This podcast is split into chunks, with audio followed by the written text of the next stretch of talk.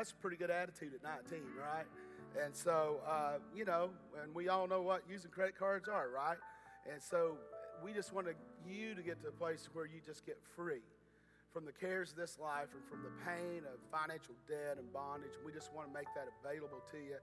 Be talking more about it. There's a table you can sign up following the service and so on. So let's get into part two of walking in favor.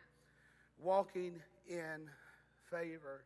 You know, as I kicked it off last week, a, a big, a, key, a critical component of it is this, and that is a lot of times we just think when we're walking in the favor of God, everything just magically is taking place and everything's just going to work out. It's just, we're never going to have a problem. We're never going to have a tough, difficult time. And if we do, it's going to be short, it's going to be a bump, it's going to be quick. And then, whenever times do get tough and life does happen, because let me help you in life, you're either entering a storm, in a storm, or just coming out of a storm. I mean, in other words, if you once you reach the summit, you got to go down. As you're going down, you hit a valley, then you start coming up, and you reach another summit, and you go down, and that's life. You live in a world that is cursed. You live in a world that has been that has fallen in sin.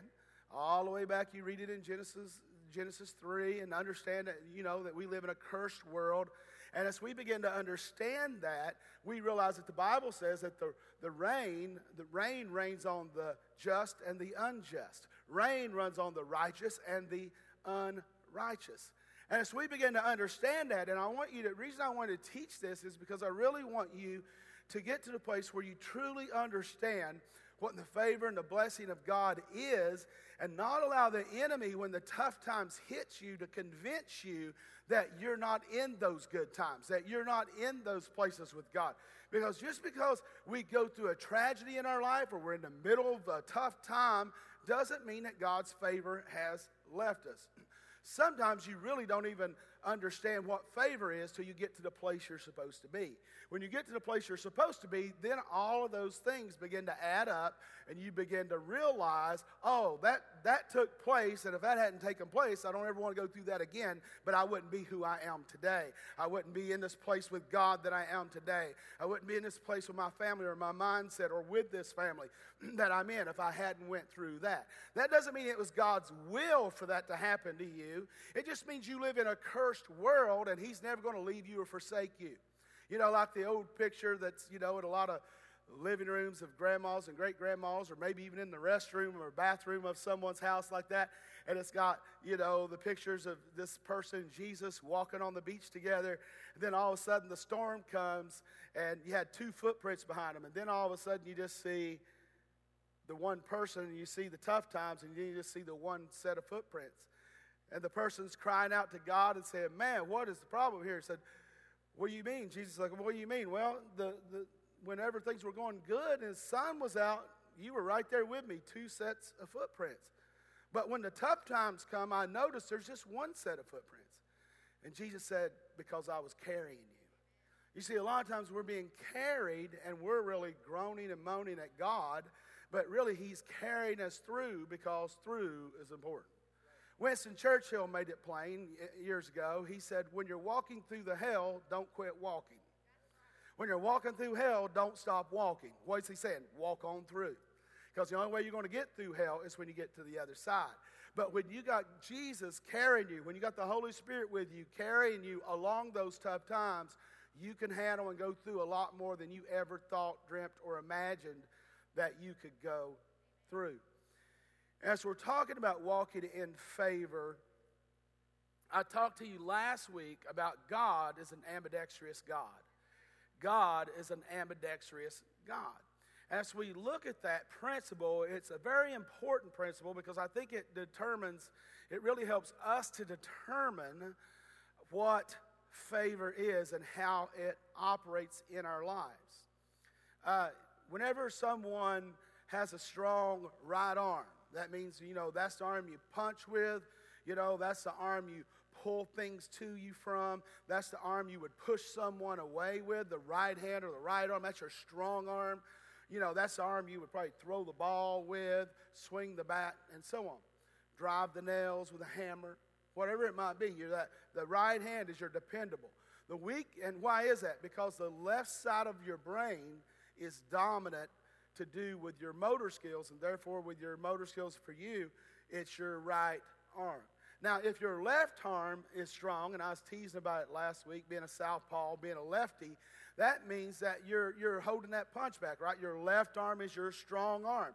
That's the one you would defend yourself with, push someone off, punch, whatever it might be. Grab something pick it up, you'd pick it up first with your left hand, right? And so we understand that that's our strong arm. So some, most people are strong with their right arm, and some are strong with their left arm, and they're more accurate with their left, and these are more accurate with their right. Why is that? Because the right side of the brain is sending a stronger signal to the left side of your body. Now, some people are dual handed. What's that mean?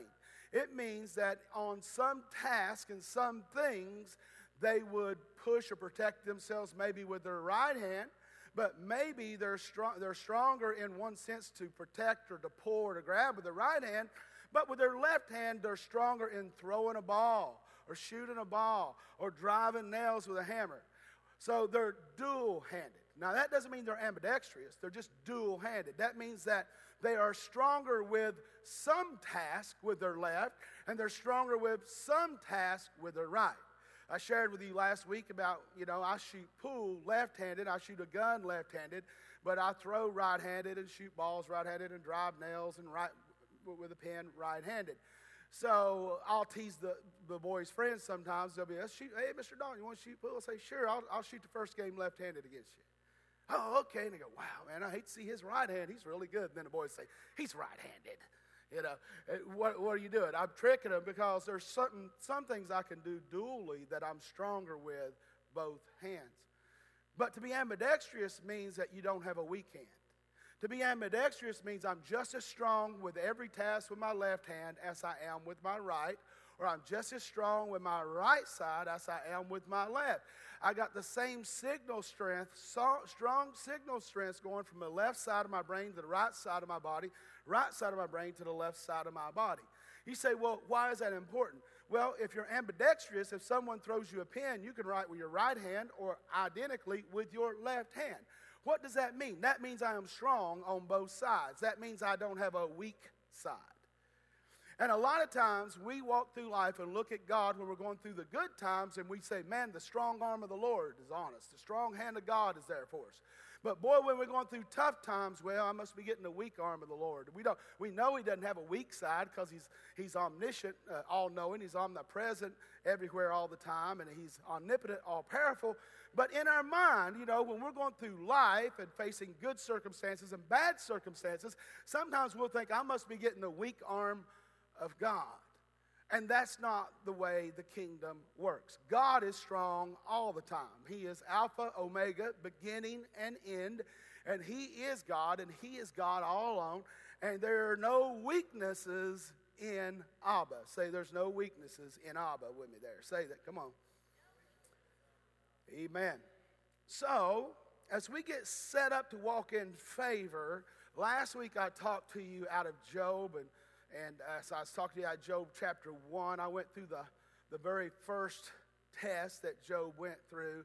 And that was whenever God was saying, uh, have you, whenever the sons of God had came to worship God in the place they worship, it said, and Satan came along with them. And God looked at Satan and said, well, where you been? Like verses 6 through 12 in chapter 1. You can read it when you get home. He's like, where you been, Satan? And he says, I've been to and fro the earth watching. You know, that tells me right there he's got to go to and fro because he's not omnipresent like God, right?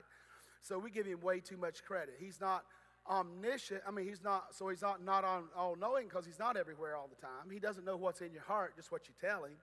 And he's not omnipotent because, uh, you know, if he was, he wouldn't have got kicked out of heaven with a third of the angels. So God knew where he came from. He's the one who kicked him out of heaven.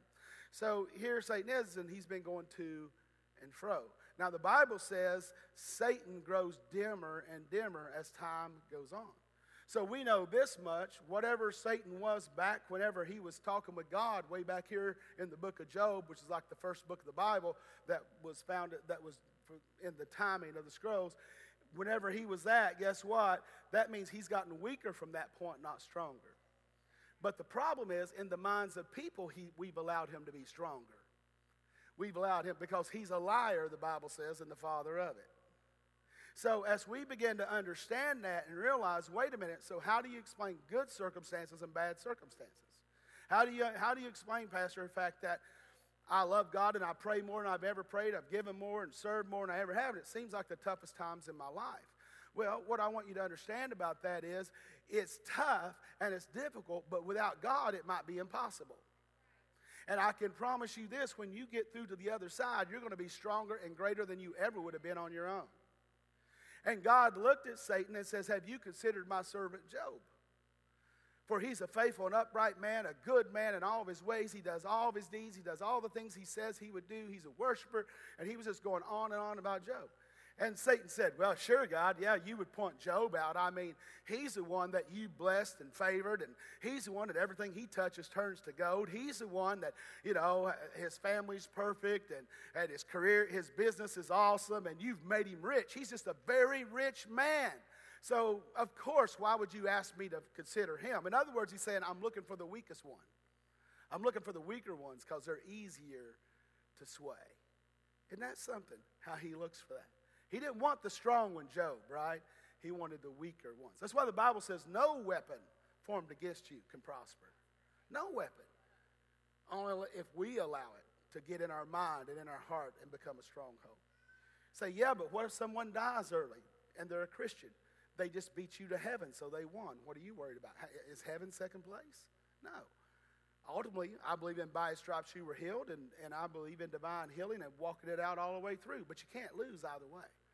So, whenever he was talking to Job and, and, and, and, I mean, talking to Lucifer or Satan about Job, we see that all this stuff's transpiring, and finally he says, Well, okay, I'll tell you what you can do, Satan.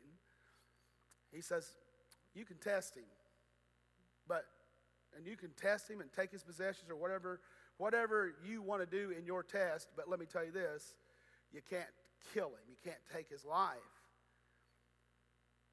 So Satan was like, oh boy. And you know, he went through these different tests, Job did, and he lost everything. He lost his family, lost everything. And Job said he would, I mean, Satan said, well, he will surely curse God if you took any of that stuff from him. And God said, well, then test him. Now, it didn't say God did it, God allowed it. There's things in your life that God does step back and allow, and then there's some things He didn't really allow. You fought, cried, kicked, threw a tantrum, and did it anyway. So, so either way, God's grace and repentance is there for you. But what I want you to realize is in this whole test with Job, a lot of people get all sideways on it, but it all began with God stepping back and allowing Satan to test Job. Now, we know in the end, Job didn't curse God. We know in the end, he went through hell, he went through a lot of stuff, but he ended up with a hundred times or a hundredfold of what he had before the test. How many of you would like to, you've been in a financial struggle, struggle and you'd like to come out a hundred times better financially off than before? Anybody? Yeah, how many of you would like to be been in a physical battle and fight for your life, but you'd like to come 100% better and healthier than you were before you went in? See, how many of you have you got some struggling family situations or relationships in your life that are important to you, and and and even though they're hard or they're tough, you'd like to come through 100 with 100% healthy relationships everywhere? Yeah. So so so what I want you to realize is is that we got to come to a place of we're on a journey in this life, and while we're here, we fight what? We fight the good fight of faith, the Bible says. And faith is what? Knowing and trusting God. So as I know and trust God, the only way I can know and trust God is if I know that every born again child of God, He blesses and He favors. The key is how do we access that favor? How do we get it to work on our behalf? So let's look today, and I'm going to take a few moments here and talk to you about Joseph. I may not get too far into Joseph today, but as we're talking about walking in favor, and, and here's what I want you to know I want you to know this. I want you to know that favor is a fixed fight. Look at your neighbor and say, favor, favor is a fixed fight. It's a setup, it's a racket that God put on this earth, a good racket for you and I. Favor is a fixed fight. Now, I gave you a little boxing illustration last week. I probably will hear again in a few moments. Turn with me to Genesis 42 And I'm going to jump kind of later in Joseph's life. And I'm going to jump through some amazing things that I really won't hit in detail here in the beginning. But as we look at the life of, life of Joseph, uh, at this time was the youngest son of Jacob, and then later on came Benjamin. But remember, Joseph was the one that had the dream, and, and, and uh, that everybody would be worshiping him someday, and he would be a ruler. And his brothers got jealous, and his dad was trying to protect him and loved him so much, he gave him a coat of many colors to signify this is my favorite and my blessed child. And I mean, that just made his older brothers even more upset because the oldest child was supposed to get all the, the, the, the inheritance and all that. And they're like, wow, is Jacob going to follow kind of the law of the land of the way we do things as families in the Jewish faith? Is he going to just give everything to this young buck, this Joseph? And you got to realize they had multiple wives, so these brothers weren't all from the same mom, and, and, and so on. So there was a lot of family dynamics going on and a lot of kingdom dynamics going on at the same time. Now we realize that Joseph went out to feed his brother, and what happened? His brothers, and they threw him in a pit. And then they didn't just throw him in a pit, they sold him into slavery. And when he was sold into slavery, then they sold him, took him and sold him to, to Potiphar and his vineyards and his house in Egypt. And he worked in the fields of Potiphar, and then he got into the house, and then he was such a good manager that Potiphar put him over everything. But later on, Potiphar's wife desired him, and Joseph was running everything directly under Potiphar. And Potiphar was the most wealthiest man in the land and one of the most wealthiest men in the world. And she falsely accused jo- uh, Joseph of trying to rape her. And we know the story. He runs out, and she tears his cloak and has a piece of it. And he, at that point, Potiphar could have had him killed, but he loved him and he didn't want to kill him, so he just had him put in prison, in jail. So now, here this guy was in the pit, in the palace. Now, where is he? He's in the jail. It wasn't too long after he was in the jail, just keep doing his same thing, got down for a while, got his head on, and he began what? To be the main guy running the jail, basically, the main inmate in the jail. And then later on, as being a main inmate in the jail, Potiphar had, a, I mean, uh, Pharaoh, Pharaoh had a dream and none of his people could interpret it. And he was killing some of his false prophets and witches and so on. And the baker and the uh, butler that Joseph had helped get out of prison, they said, We know a guy that can interpret your dreams. And so he brought Joseph up, and Joseph interpreted the dreams, this dream that Potiphar had. And basically, the summation of the dream, maybe later on in the series we'll get more detail, but the summation was basically when he interpreted for for uh, Pharaoh is that there's going to be seven years of prosperity and then seven years of famine. There'll be seven years that you can stock your grain, stock your food, stock everything up. But the next seven years, there's going to be a drought and a famine in a land where people will come from around the world to buy from your grain. And surely, Pharaoh, you will be the greatest and the richest man on the earth. Man, Pharaoh liked that, you know. So he brought him out of jail and he said, Well, I'm going to put you over this whole project, over everything. Well, sure enough, he's putting it away. He's doing everything he's supposed to do. And this horrible famine comes, and people are dying all over the world. There's no food. What's money if you don't have food, right? And so that's where we find ourselves. And uh, I'm going to I'm gonna read to you here out of Genesis 42, but I want to ask you a couple questions right before I get into it. When we start reading it, I want you to think about it, and then I'm going to talk to you about it. The first question is when was Joseph walking in favor? Because, see, I want you to understand that when you become a child of God, you're highly favored of God. And He has no special ones. We're all His kids when we give our life to God. And the second question is when was God showing Himself strong in Joseph's life? Because so many times we think He's showing us strong when things are going great and good and we're the popular one and everything's working out. But that's not the way it always is. When was God showing Himself strong with favor in Joseph's life. You see, what I want you to realize is Joseph was walking in favor even when it didn't feel like it, even when it didn't look like it, even when others thought he wasn't walking in favor. Why?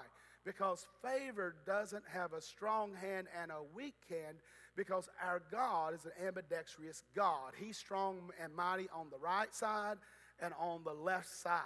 So you're never going to be in a place too weak to get delivered or set free because your God is a mighty, strong God. Can anybody say amen to that?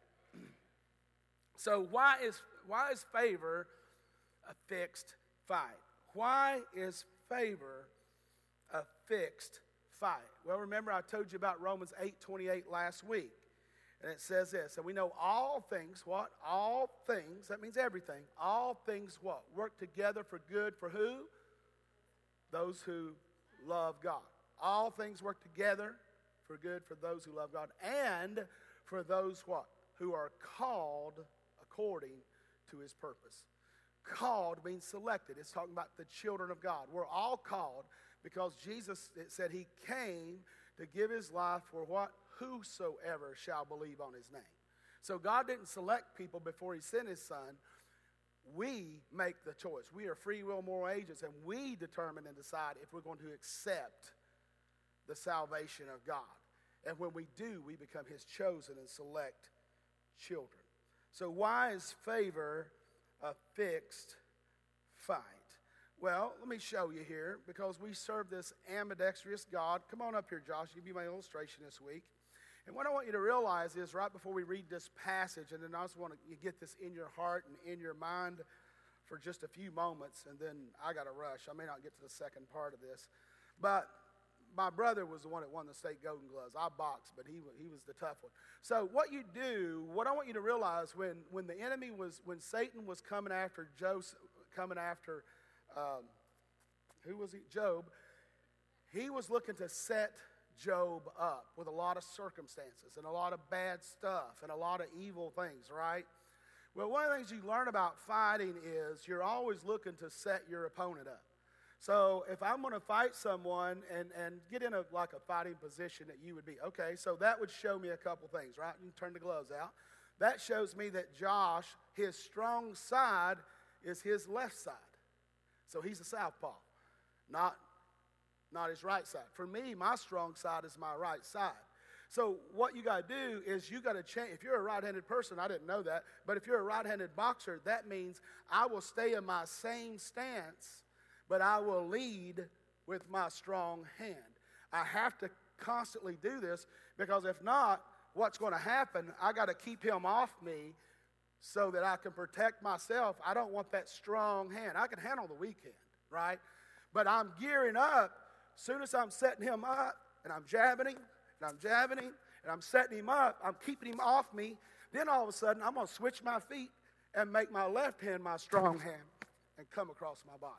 So whether he's left handed or right handed, I'm always doing what? I am setting the enemy up to use my strong hand. Why? Because I'm not ambidextrous, right? But God is. What you got to realize no matter what setup the devil brings, he's going to face God's strong hand. It's a fixed fight. Every punch God throws is a knockout punch. It's not a setup punch. Thank you, Josh. Give Josh a big hand. Here you go, buddy. And what I want you to understand, guys, is this so many times you're being set up and you feel like you're knocked out. You're being set up, you know. First thing, there's this hits your job and your hours are cut, or, or, or your medical benefits are affected, or, or something happens in your family or your marriage or your health. And, and, and you got to look at it. You've been praying and believing and doing what you're supposed to do, and, pray, and it just seems to be getting worse. Just realize the enemy's testing you because the enemy is bad. Everybody say the devil is bad. What's John 10 10 say? Jesus said it, right? Satan comes but to steal, kill, and destroy. But I, Jesus, come to give life and to give life more abundantly. I call it the John 10 10 line. Devil bad, God good. So if a lot of bad stuff's happening in my life, I got to realize that that's a setup. How am I going to react to offense? The Bible didn't say you wouldn't be offended, it says be not easily offended. How, how am I going to act, react to a false accusation? How, how am I going to react to, to a financial attack? How am I going to react to being embarrassed over my money or over my marriage or over my relationship? How am I going to react when someone betrays me that I love? You see, I got to realize that it's not them as much. I'm not fighting Paul. Listen, Paul said, You're not fighting flesh and blood. You're not fighting this one that beats the air, but you're fighting principalities and powers and wickedness and evil in high places. If you're going to get offended, get offended with the devil. If you're going to get mad, get mad at the devil because he set those people up that's hurting you. Hurt people hurt people. Yeah, I'm like you. I'll get frustrated with people in the beginning, but when I get alone, if I haven't come to my senses and repented before I get alone, when I get alone, God says, All right, Dalton, we got something. I want to worship. No, we got something to take care of. Now, I don't want to do that. Yeah, you're going to do it. No, I don't want to. I don't. Well, I want to be mad a while. God, can I just be mad a little while? No. Yeah, you can be mad all you want, son. But you're not going to be able to access my favor, my blessing. I got it here. It's covered. It's never let you. Do you want the, my joy? Do you want my peace? You want my victory? Do you want my strong arm? Yeah, okay. I, I, I'll give up. I'll repent. I'm sorry. I'll forgive them anyway. Why? Because it's a setup. The devil uses people to manipulate us and to tear us down, and they don't even realize they're being used. It's a setup. And there's a few people in the Bible that figured this setup out. Job figured the setup out. Joseph figured the setup out. We have all of that to realize it's a fixed fight, but you got to go by the plan. When a fight's been rigged, there's a plan. What round they're knocked down in, when they take the punch, all those things. Why? Because there's a payoff. All the Vegas people and the gamblers and so on, there's a payoff. So if you don't go down at the right time, the right way, in the right realm, the payoff won't come like it's supposed to. Satan is setting you up for the biggest payoff. You're thinking, I got by with that one. Ah, okay, Lord, I'm sorry. I got by with that. Okay, Lord, I'm sorry. All it is is the devil setting you up for the biggest payoff he can get out of you. And the whole time you're looking at, well, God, everybody's picking on me. You know, you got that Charlie Brown anointing on me. Was everybody always picking on me? Maybe because you give too much attention to people. How about if you give your attention to the Father? Maybe you are dependent on your own strength, and sometimes you're fighting with your weak arm, and sometimes you're fighting with your strong arm, but guess what? Neither one is as strong as either arm of God. So, do you want your strength or God's strength? Do you want God's God's punch or your punch to punch out the devil. So, what we got to realize is we can't allow the enemy just to set us up time after time after time. It's just different people, but same situations. It's just different financial attacks, but the same financial setup. It's just a different physical health attacks, but the same process that got you there in the first place. And we got to remember, first of all, devil bad, God good. God came, sent Jesus to give us abundant life, get in agreement with Him, get our attention off of, uh, oh, poor little old me. You know, if I'm looking at my feet all the time where I'm going, I wouldn't see this piano and I'd just walk right into it. Well, what am I doing? I'm watching my steps. They're ordered of the Lord. I'm watching my steps. And I can walk off a cliff. I got to be vigilant and looking and trust God's favor with my steps and let Him, when I pick my foot up, set it down. Let Him use my mighty hand. And when that's not enough, He uses His mighty hand. And realize no matter what I come through, when I get through, devil, you in big trouble because they're going to see greatness come forth. You, we don't remember people all the times how great they were. We remember people are great because of the hard, tough, crazy stuff they came through, right? You know, people honored General Patton. It wasn't because he was a first lieutenant that never did much. He was a war strategist, he was a fighter. They remember President Teddy Roosevelt, the rough rider, the fighter. They remember people that came through some tough stuff. We quote Winston Churchill because he went through some tough stuff and led a country that was given up in the war, and he brought them through and refired them. Why? We remember people of greatness because they brought people through great hardships and great tragedies. What are you saying, preacher? It's a setup. The greater the attack, the greater the payoff. What's the devil going to do with you? If the devil has, has whatever way used you or other people, it's still a spirit to manipulate and destroy your marriage. And if you can't put it back together and here you are by yourself, then you take it as a setup and God's got the perfect person for me, and I'm going to have myself so ready and so close to God that it will just happen. And when it does, it's going to be the greatest marriage that anyone's ever seen in their life. And it doesn't matter if I'm 60 or 70 or whatever. But why? Because I'm going to take the setup that I fell for from the enemy and I'm going to turn it back on him and I'm going to come through that thing and be happier, more content, and more effective for God and for other people than I ever would have if my first marriage had made it. It's not God's pl- plan or will for anyone to be divorced, but it happens. It's not God's plan or anyone for to have a tragic car accident, but it happens. It's not God's plan or anyone for Christians to go bankrupt, but it happens. What do you do when it happens? It's a setup.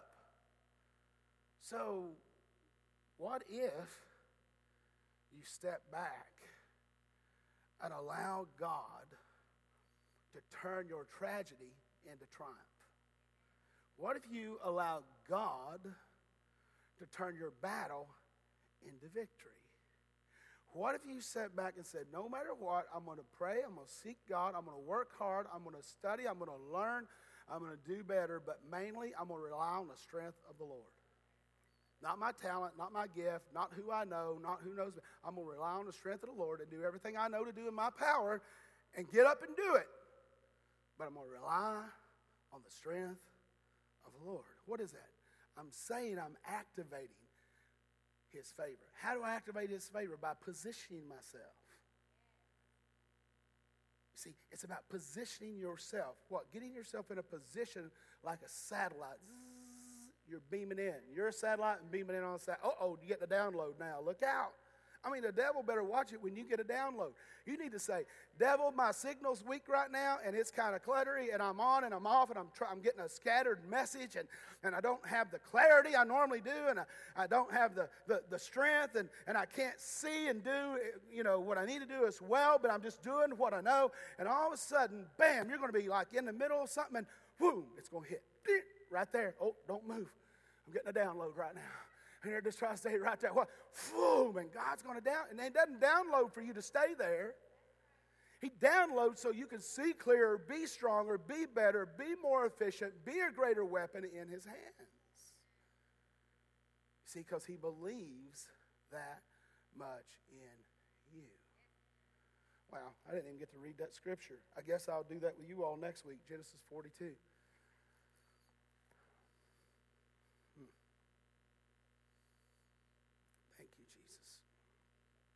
Thank you, Jesus. Uh, uh, yeah, if I did, you'd be here another half hour. So well, I guess I set you up for next Sunday, right? Because I really want to get to talking to you about famine and that a lot of times when we're in a famine in our life, we don't see God's favor. My goal, instead of getting you to accuse people or to accuse yourself or to accuse God, is to put your attention on God and just take for granted it's the accuser of the brother, brethren, Satan. But, you know, he attacks everybody. You're not special.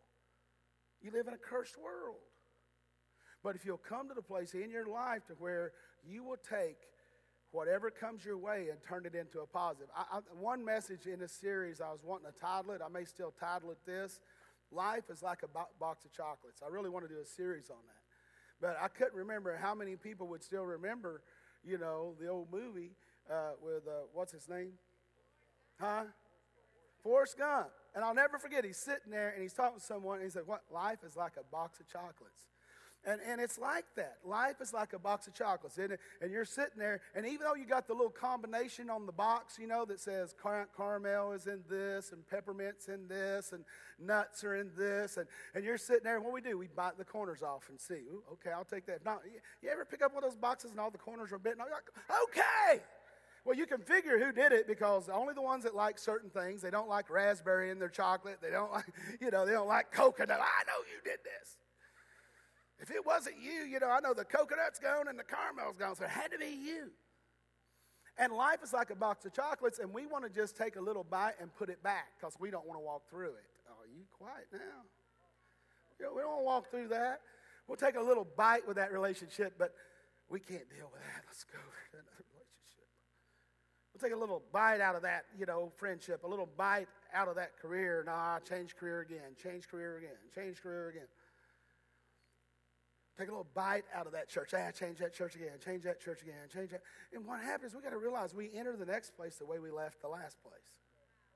Doesn't matter if it's a relationship, a church, a business, a career. We enter the next place the way we lost. so if I'm not healthy when I leave that doesn't mean you don't leave situations. That doesn't mean you don't change churches when the Holy Spirit works it out and you do it. Doesn't mean that you don't change jobs. It doesn't mean you don't end relationships and start new relationships. It's just saying if you don't do it healthy, you won't be healthy when you try to do it the next time, and you'll probably get the similar results.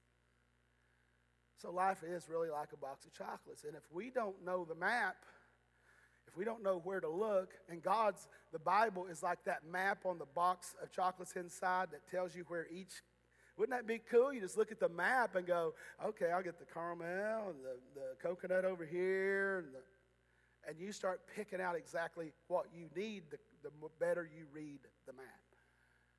Favor has a map. The blessing of God has a map. But we have to be connected through the Word and through the satellite and, and be a place where God can download His favor. He, you got the favor, it's just got to be downloaded. You got the blessing, it's just got to be downloaded. You say, we equate a big checking account as favor. We equate health, to never be sick, as favor. We equate, you know, perfect relationships all the time as favor. No, none of that is favor. Those are benefits of favor. Favor is even in the good times and the bad times, you have the favor and the strong arm of God on your back. But you got to get yourself in a position to download that. And, and, and I tell people, they're like, Pastor, have you ever seen this or seen that? Yeah, I mean, I've been through it or I've seen someone that's went through it or helped someone. That, oh, okay, yeah. Wow, that's tough. That's yeah, but you got to realize, I always tell them through's important because I can always tell it ramps up stronger and stronger right before the breakthrough. Right? Every time. It doesn't matter if it's relationships, money, business, church stuff, health stuff. It always ramps up the strongest right before it snaps. The most pressure is on a stick when you're getting it towards ready to snap. It's like, man, if I let go of this thing, it's going to boom, fly. But you just got to finish it and snap it. That's what you got to do with the devil and his tricks. You got to just keep the pressure on him. Snap it. Okay, I'm just going to look. I got a problem with this person. I'm just going to, no. Okay, I'm just going to go rob a bank. No. Oh, I'm going to go steal my meds out of the pharmacy. No. You put the pressure through prayer. You put the pressure through love. You put the pressure through faith and peace and hope. And you just put that pressure, you know.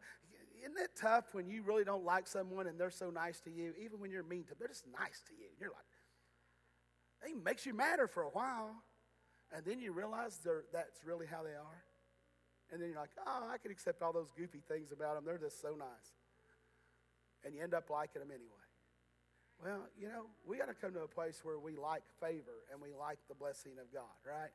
And we got to realize it's not what it always appears to be, but it's there. If you would, just every head bowed and every eye closed, I want to pray with you. Just pray for you for peace and unity in your life and strength and courage, provision, health. Just all those benefits that favor and blessing brings. Now, when you're sick, it doesn't mean that God's favoring on you. It doesn't mean you're doing anything wrong. It just means that you're in a cursed world. It just means that it rains on the righteous and the unrighteous. That, that's not a sign of how spiritual you are. What is the sign of how spiritual you are is how you handle it. You know, the book of Acts tells us that spiritual conflicts come to show who is spiritually stronger. So even when you're falsely accused or you look like, you know, you're a mess or you're this or that, and maybe you had a part in it or didn't because there's grace and repentance, and you stand through, through is important. You'll, you'll end up being spiritually stronger and lead other people to spiritual strength. But you've got to stand. You got how you pass the test. If you don't pass the test, you get to be like the children of Israel, take another lap. 40 years, 40 laps they took. And still, bunches of them didn't get to go into the promised land. So don't be those people. Learn it. Whatever lap you're on, learn it. Repent and give it to God and do what He tells you to do. So if you're here and you say, Man, I don't want to take another lap, there's just some things I need, some cycles I need to break in my life, and I just need to take responsibility and tap into God's grace to move on. If that's you, just wave at me. Just wave at me. You say, This, you have a lot of hands going up. Man, I know that. That could be me every month or sometimes weekly. Father, I just pray for these that are so sincere and honest right now that, God, there's times we just got to break cycles in our lives, whether it's things attacking us or we're out of order or just for whatever reason, stuff happens. God, I just pray right now those cycles are broken. I just pray right now that you lead us and guide us by your Holy Spirit through your word, that as we walk off this property today, we have peace that passes our own understanding, that we can't even figure it out on our own, that we just have joy in the storm, we have joy in the midnight hour, anytime, day or night, we walk in your favor and your blessing because we're your kids in Jesus' name. Give God a big shout of praise if you would. Come on, give God a big shout of praise. I also want you to know that uh, our prayer team is here in the care room waiting to pray for you. We have gifts for you, especially you that are first time visitors as well. But if you need a Bible, if you need to give your life to Christ, they're there for you as well. We love you. God bless you. Give a big shout for Travis. Amen.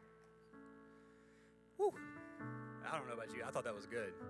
That was good. How many of you guys are ready to just continue to walk in favor regardless of what your circumstances look like this week? Man, we are so excited about what God is doing here at Bethel, and we have a lot of opportunities for you to get involved and be a part of what God's doing here in this house and outside of this house. Not only does serving bless the people that we get to touch each week, but it gets to bless and change our lives as well. So we just want to talk about a few opportunities that we have here at Bethel for you to get involved in maybe a deeper role. So I'm going to put some slides up on the screens. We've got a facilities team that we just started um, going on, and we need a few things for this team. So we need handymen, people who are able to help out with some general building and maintenance and repairs. Um, we, are starting a cleaning ministry here at Bethel that's going to um, begin to prep us for Sundays on Saturday mornings. Um, Becca's going to be up here at the front if you're interested in being a part of this team. So on Saturdays, we're going to clean for about an hour on Saturdays, and then we're going to tidy up on Sundays, just hitting the bathrooms and some other, some other areas really quick. But we need about 10 people each Saturday to just come in and spend an hour of your time just to clean and get everything ready for Sunday morning. And then on Sunday mornings, we need about three men and three women just to keep those bathrooms clean. If that's something that you feel like God's calling you to do or something that you'd be interested in, come see Becca up here at the front. Also, on Friday, the 17th, that's next Friday, and next Saturday, the 18th, we're going to have a landscaping day. And we just need as many people as possible to come out and just help us get the grounds ready. We've got Easter coming up, we've got Community Spring Fest coming up, and we want to really just put some work and put some love into Bethel and take care of the grounds. If you don't want to work outside, hey, you know what? That's fine. We're going to have people inside cleaning and getting things ready as well. So we just invite you to come out next Friday and next Saturday. That's going to be from 10 a.m. to 4 p.m., both Friday and Saturday. We're going to take care of the grounds. Another ministry that we have, um, this is kind of personal for me because I'm the media director, but uh, the media ministry is also looking for volunteers. And what we do is we get to enhance service through the screen graphics, our lyrics, our verses, and the video projection. We also get to um, capture what happens here on Sunday so that people are able to see it online if they're not able to be here. Um, we average, uh, I think, it's about 10 people online each week watching us who aren't able to make it into service. And then we have people ordering DVDs and CDs every single week. And we've got so many different positions. Chris is going to be our media. Uh, sign up takey over here, but we need people to put these, these, these slides don't just happen. These are these are put up by people that are in the back. So we need three presentation operators to put slides on the screens. We need about eight camera operators who can help capture what God's doing, and then we need three board directors. If you like to boss people around, that's a, that's a good position for you. You get to be a board director and tell people what to do, how to zoom in, what shot to take, and things like that. But it's a lot of fun. No experience is necessary for any position that we're going to talk about today. We will provide you with all the training. Another area that we're really, really excited about because here in the last few months, we've revamped our children's ministry. And so, Be Kids is our children's ministry. Every single week, we have about 80 to 100 children that we get to minister to. I mean, for me personally, just being a kid at one point in time and going through the youth ministry and things like that, it's so vital to reach our children at a young age. And every single week, we get to have that opportunity. And uh, Pastor Steph has been taking that on here lately. Um, she's built her team up, and it's been amazing. But there are a lot of kids, and there's a lot of stuff that we still need. So we have about 80 to 100 kids that we get to minister to every single Sunday. And we need different positions like craft and curriculum preparation teams. Those are just people who come in and get the things for each service ready, get things ready throughout the week for Sunday. And we need people who do registration and check in.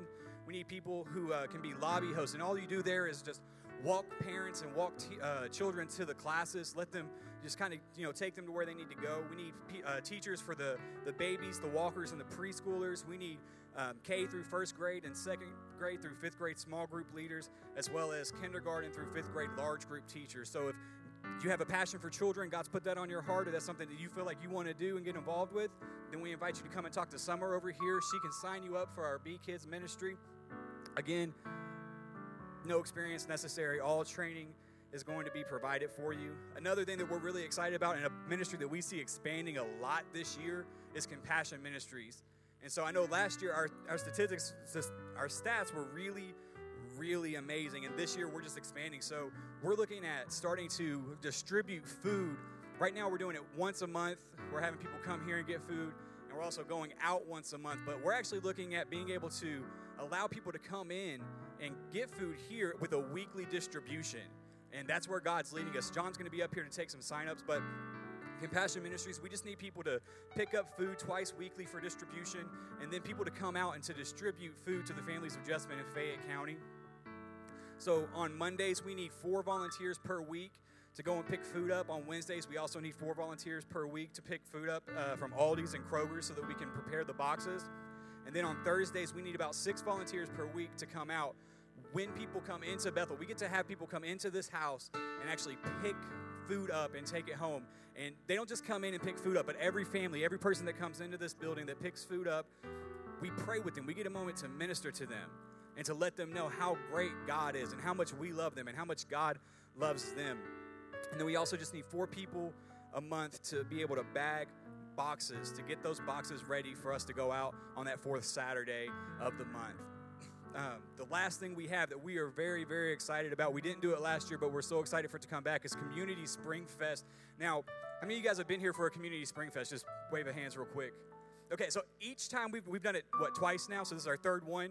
Each time we've had over 5,000 people on our grounds, on our property that we've gotten to show love to. We have Easter egg hunts, we have an Easter bunny, we have candy, and, and, and people just go crazy for this. This is one of the greatest outreaches that I've ever seen in my entire life.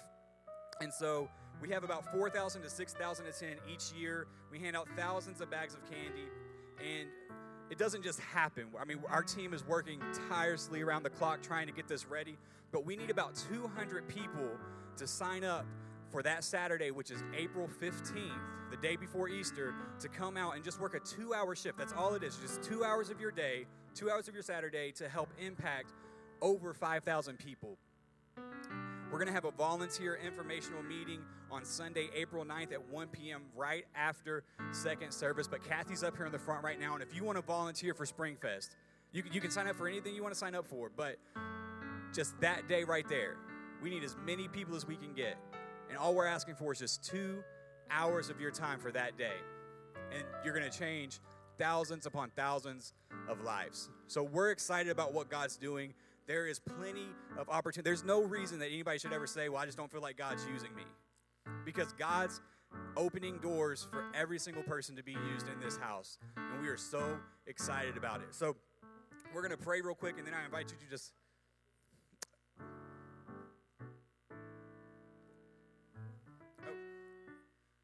So we've got Financial Peace University. like Pastor said earlier, the ABCs of financial freedom was just so amazing. We saw so much fruit from that that we said, hey, let's let's keep it going. So we're doing a Financial Peace University. My wife and I have went through Financial Peace University before, and it completely changed our lives. It changed our marriage, changed everything that you know, every way we looked at finances. Um, now we're we're following it, you know, step by step, going through it, and uh, it's just really changed our life. Our classes are going to be led by Jenny Webb and they're going to start on March 26th. That's uh, a few Sundays from now. They're going to go through May 21st. I think it's a nine week course, if I'm not mistaken. Um, the cost is $93, and those classes are going to be on Sunday at 4 o'clock. Um, so, $93, just so you know, nothing goes to us. It's not Bethel gaining anything from this. It's just us saying, hey, we want to hold this. That's all for the materials. So $93 just pays for your book, your CDs, everything you need for the class. But this is just us again saying, man, we, we're not doing this for us. We want to do this for you. We want to see each and every one of us walking in financial freedom. We want to see each and every one of us having financial peace. So if you're interested in signing up for Financial Peace University, you can go to the table out in the lobby and sign up for that as well. So we're going to pray real quick and then just come sign up. I want to see everybody just rush rush the stage and sign up. It's going to be awesome. But God, we just love you so much and we thank you. God, we thank you that you don't just call us to, to hear you and to listen to you and to just follow you, God, but you call us to be used by you. That we're not just people who come into a, a church to sit in a congregation and just listen to pastor preach, but God, we're called to be used. We're called to be your hands and feet. We're called to be tools. And so, God, we ask that you would just use us. And we thank you that you call us to be used. And uh, Lord, we just ask that you would just bless our week, bless our hearts, God, and we just give you praise in your name. Amen. We love you all. Come sign up for a volunteer position and go sign up for FPU out in the lobby, and we'll